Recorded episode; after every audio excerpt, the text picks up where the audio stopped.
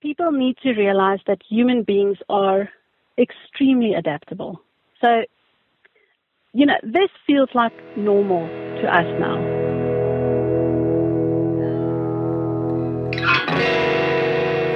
This is the We Create podcast. We Create is all about creating a life filled with passion and a quest for purpose and happiness. These episodes are filled with stories of fellow creatives, and we're super excited to give you a glimpse into their lives. I'm your host, Nichelle, and welcome to another episode.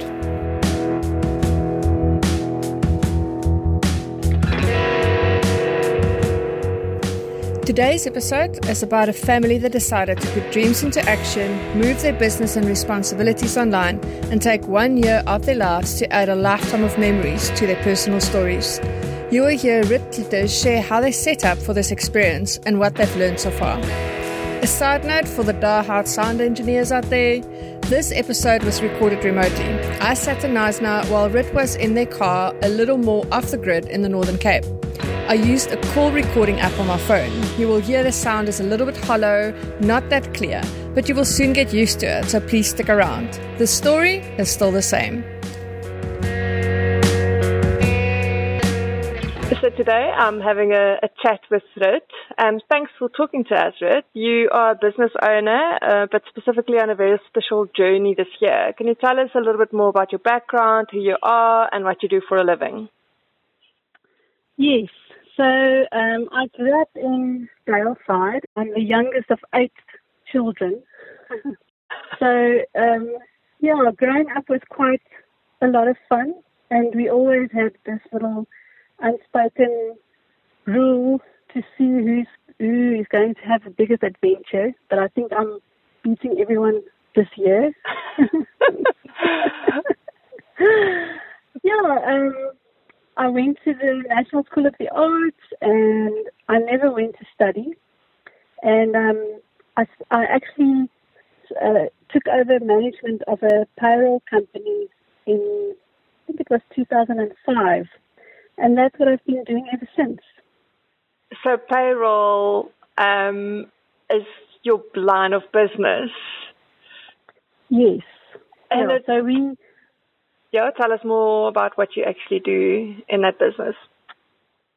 Okay, so um, our company is called Medium Solutions, and we people or um, companies outsource their payroll to us, and then we process it and we balance um, to whatever third party payments they need to make.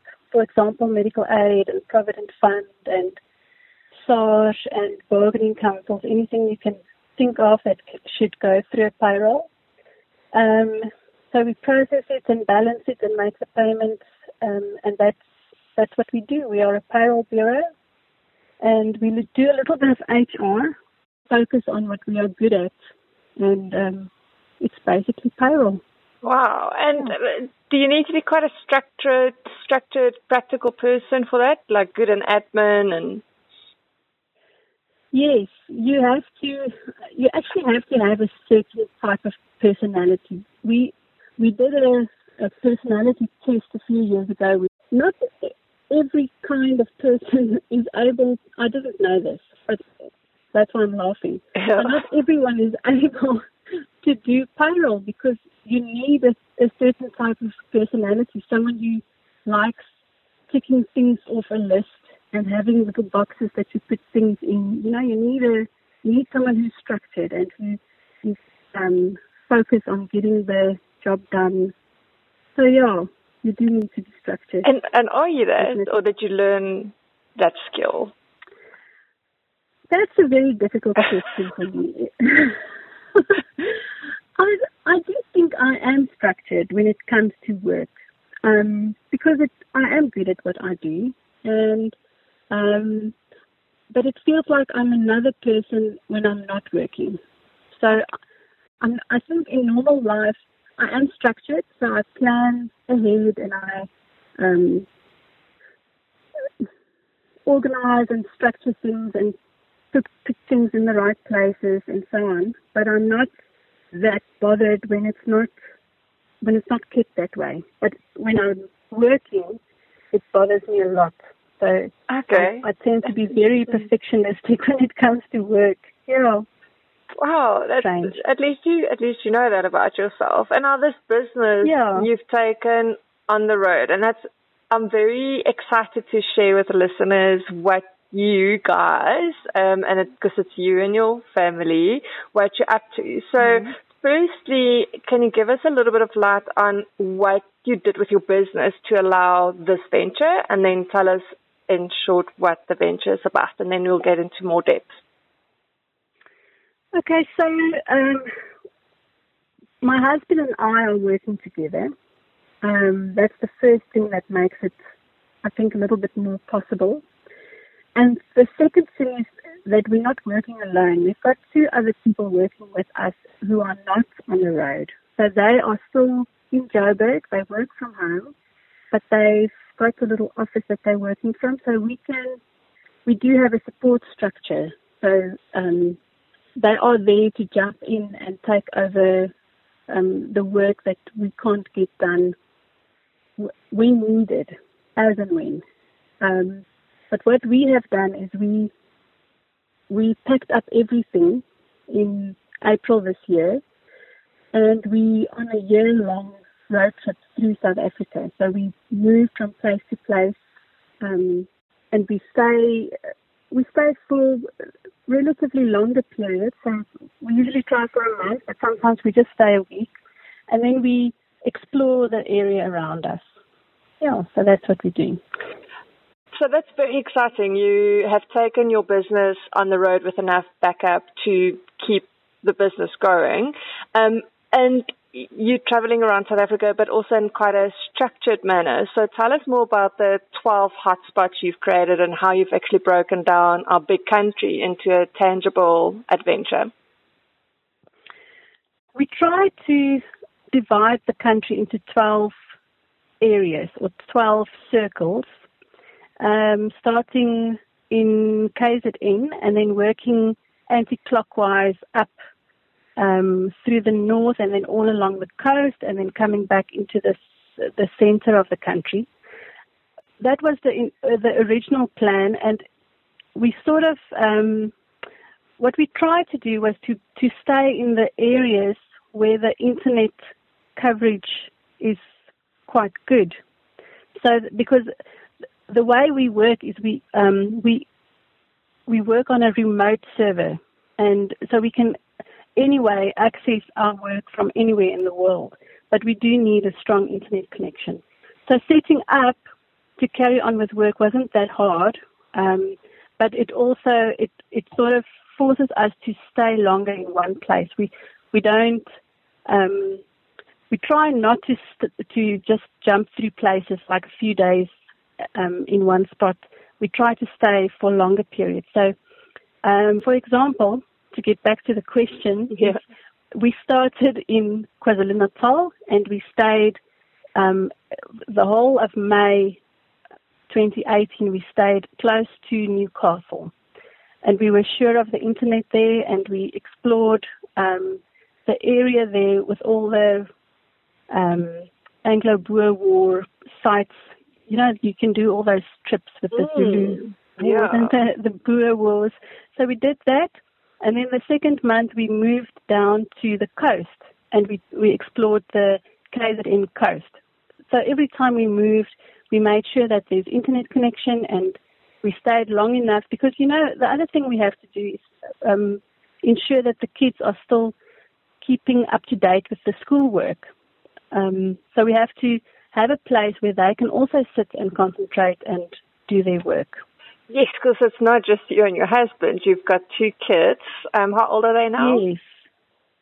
So our little girl is seven and our boy is eleven. I shouldn't call him little anymore. and how do you prepare family for an adventure like this? Yeah, that was quite interesting. Uh, the, the plan sort of started unfolding last year, at the end of last year. So from October to around, well, up to March, we talked to them about it a lot, and um, they had two struggles. The first one was letting go of friends because Mhm. we um, I think all all kids everywhere have their little circle of friends. So letting go of friends is hard for them, and they're not, um, or it was hard for them. It was hard for them to to think or to understand that they're gonna they're not gonna see these friends of theirs for more than a year. Mm-hmm. And the second thing was their stuff. Um, I I remember my my my daughter asked me. We were talking about what to pack, and she said she wants to take her bedside table with her, with her lamp.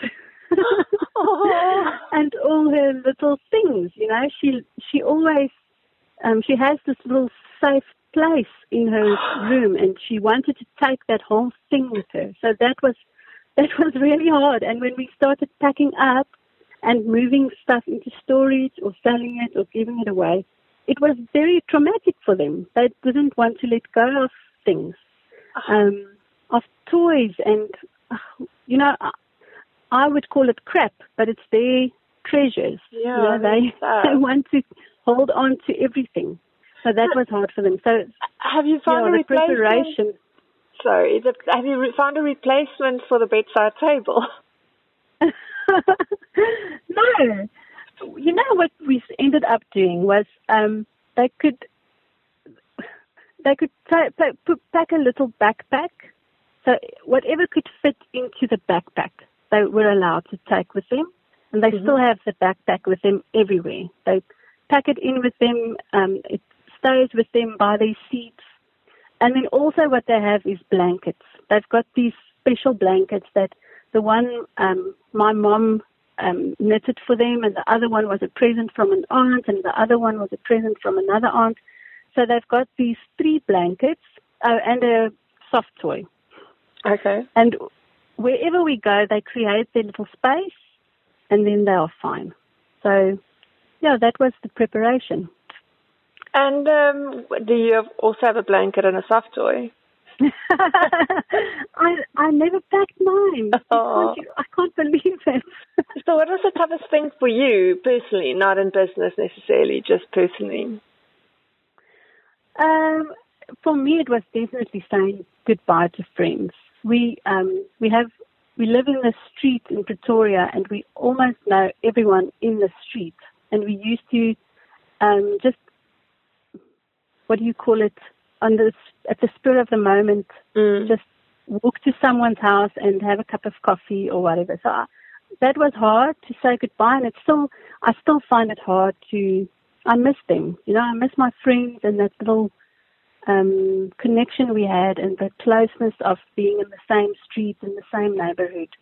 Yeah, yeah that was hard for me. but you gain something as well by giving up something. Oh, definitely. Yes, definitely. So, what you are the gain, biggest? Yeah, what are the biggest gains? Um, I think being free, um, free from whatever I, I still struggle to put it into words, but there's a um, a little cage that we create when we live somewhere, and we're going to go back to the cage one day. So it's not all bad, but for now, um, there's a little cage that we put ourselves in, and for us with the kids at school, all those um, responsibilities and expectations that we have to live up to. Um, being in a house and having um, a bond to pay and worrying about the electricity and the water and if you know, there's this thing that we maybe it's just being grown up. Yeah. being you know the, the grown up adulting. We, we yes exactly. It feels like we are cheating at life at the moment because we it feels like we are free. That's the that's the perk, yeah. and then the biggest challenge for your business, if there were any, or how how do you feel about taking your business on the road? Uh, you know, the biggest challenge is internet connectivity. It's such a headache. In South Africa, it's we plan our route according to the data coverage maps. And then we would get to a place where we've booked for a whole month and then when we switch on the, the Wi-Fi router or the we look at our cell phones or whatever, there's nothing, no signal. and that's happened a few times. That's such a headache. We were we were at this place on the west coast. We knew that the connectivity wasn't going to be great there, but we only booked for a week. Wonderclub Bay. And the one day we woke up, and I promise you, there was nothing, no signal. You know when your phone says emergency calls only. and it, you know what? It's Murphy's Law because that was our busiest oh. payroll day of the month. It was crazy. So we ended up driving um, 100 kilometers inland to where we actually had a 3G signal. And we sat in the car in front of a fuel station processing payroll. That was, yeah. But yeah, so our biggest challenge is internet connectivity, not only because of the coverage, but because of the cost. It's, yeah, it's definitely, I can agree. Yeah. Yeah. Because you've touched on something where you stay, and I think we kind of missed that. So if we can trace back a little bit to that, um, what's your setup? Do you camp? Do you stay? Do you have a camper van? Like what's the? Because I think um, people would also want to be, yeah, interested in how you actually go around. So you've got a car. Yes. Okay. So when we started, um, when we started planning, we thought we will do the whole van life thing. Hashtag van life. Yeah. you know, you see that everywhere. But then we um, we sort of made an estimate. We set up this Excel spreadsheet and we tried to plan for three months. You know where we would sleep and where we would stay to, to see what, if the budget would make it. Or at that stage we were wondering how much we would we want in rent for our house. Mm-hmm. And we saw that camping in South Africa is extremely expensive. And we, we took a chance and we went onto Airbnb and we looked at places according to the route and it was very cheap, like crazy cheap, much cheaper than camping. And there and then we decided we're not going to do the camping. So um, we packed the car and we, we packed a trailer and we did pack camping things for those, you know, spur of the moment weekends. But in the last six months, we've camped once. So we ended up leaving all our camping stuff um, at my father-in-law's place. And yeah, so we're traveling with a car and we're booking um, places, self-catering units through Airbnb and Booking.com and like a slope. Um, and so far, it's relatively cheap or uh, maybe More the affordable. better word is affordable. Yes, Yeah. it's very affordable and it's um, it's comfortable, you know. And everywhere you go, there's usually a little table where we can work at, so it makes more sense um, Yeah. than camping. Okay. And uh, yeah, and especially with our crazy weather patterns, um, it helps n- knowing that you don't have to pack up a, a wet tent or anything like that. Exactly. Yeah. Exactly. so you were talking about being connected and finding creative ways to stay connected or you drive 100 kilometers just for reception. Are there any apps that you've been using um, to help you work remotely or just help you be entertained or that's helping the kids? So just on the technology side, are there anything that you've introduced into your life that's made it a little bit easier? I think the the biggest um, thing that helps this whole journey is um, our IT guys, Dot Cloud, who set up this whole remote working thing for us. So um, I'm not sure what it's called, but we log in remotely into a server and you can download an app and you can log into that same server with your phone or your iPad or whatever device you have. So that's the one thing.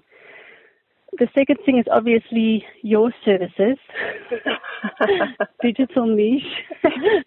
You've saved us more than once when our website crashed. Fun, fun. Thank you.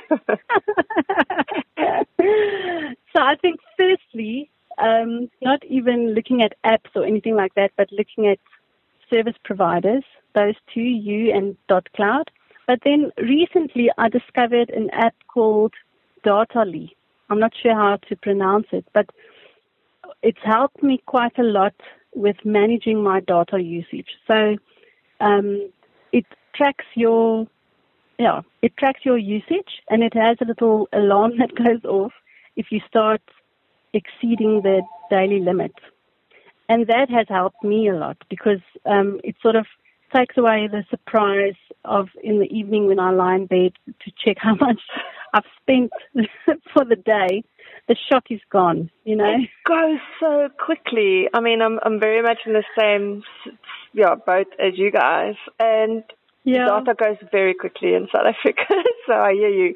Um, I'll uh, yeah, we'll put the link um in the description as well of the podcast so people okay. can find find that. And then any recommendations of local artists, books, music, or any other talent that we need to know about that you've stumbled upon that, or that's kept you um, entertained in the last couple of months? Yes. So um, there's, I found three books um, that were very interesting. The first one, when we were in KZN, I was very interested in the Zulu story, the history of the Zulus and how the nation came about and that whole thing. So I found a book by Nomavenda Mathiane. Um, it's called Eyes in the Night, an untold Zulu story. And it was a fascinating story. Um, it was, it's her, it's, it's the story of her grandmother who was a little girl when the British came and fought against the Zulus in the 1800s. Um, and yeah, I just found it fascinating. I love um, historical fi- fiction, and she told it so beautifully, and I think everyone should read it. So that's the one book I found, and the other one, um, I'm busy reading it now. It's called The Keeper of the Kumm, and it's by Sylvia Vollenhoven. And her story is, um, she she says, I think the subtitle is something like the story of a um, kind. Mm-hmm. So she she's a coloured girl who, who grows up um, in in Cape Town, and she um, realizes that that there's something different about her, not just the color of her skin, and she starts digging in her um, ancestral stories, and she discovers that she's in the same um, family line as this um, Bushman person, San person, who um, I, I'm not sure what the right word. He's like a diviner or a storyteller, and basically the story um, up to where I am now is that she gets that same blessing of keeping the stories alive. And yeah, I, you know, I enjoy stories like that. That yeah, that tells about the people of South Africa. Um, but anyway, back to the question. The yeah. third book is an Afrikaans book that I bought in Springbok called Eenkant Land by Pianist Ace. And it's just a typical story of, uh, it's short stories, that, um, re- true stories of things that happened in Namakwaland while this writer was a little boy, which was in the early 1900s. So yeah, artists. I actually have two that I no one. Um, when we were traveling in the Midlands, we went to Fort Nottingham, and there's a. It's like a little museum. Um, that's a long story, but anyway, the artist we found there was Alson Zuma, and he, in the same lineage as the the San people, and he makes these I'm not sure what the art form is called, but he, it's like he paints with um, burning pictures into wood. Does that make sense? So we found him, and yeah, it's beautiful. If you go to that museum, Fort Nottingham, you'll see all his works on display there. I'll also put a link, and I'll try and find it online, and then put a link in um, so people can have a look. Okay. You've written a book with your mom do you have other talents that we don't know about? or many? Choose three. three. No, I'll say one. Okay. I can play the piano. and you can't take a piano with you, but I'm sure you can rent a place no. that has a piano. Yes, we actually did stay in one place where the the host had a piano, but you know, I never I never actually went to play. But that's something to look forward to when we stop our adventure one day. So um, about that one day, you set out to go for 12 months, so 12 hotspots around South Africa for 12 months. Um, has the plan mm. changed? Are you extending it? Are you allowed to say if you do? um, we might. It at the moment it depends on um, the people we are renting our house to. So if they want to extend the, the rental agreement, then we'll carry on with the adventure. And we are hoping to carry on until the end of next year. If That's everything so goes exciting. Well. Yeah. So, uh, people might listen to this and go, oh, that sounds so exciting, but I, I just can't do it. Do you have any advice for them? Do you have any regrets about your decision? No, no, not at all. No, you know what? I think people need to realize that human beings are extremely adaptable. So, you know, this feels like normal to us now. It, it's not a challenge. It's not difficult. Um, we are in the swing of things. We have our way of doing things, and it's not, yeah, it's not a um, challenge anymore. It's just, it's wonderful. It's a privilege, and we love it. It's a new normal. Yes, definitely. normal. Um, so a, a, last fun question: ice cream or cake? Uh, I can't choose. It depends. it depends on my mood. Today, I would say ice cream. Okay, let's stick with today's choice. And then a sunrise or a sunset? Sunrise, definitely. Do you have a reason for that? Um, it's more magical because it's it's as if it's more quiet sunsets can still have a little bit of the noise of the day attached to it, mm-hmm. but a sunrise is um, it's usually dead quiet. What do you perceive success to be? Oh dear. Um, so I I believe that we were created by God. and I think success is if we somehow manage to become the the person or the human being that he had in mind when he created us.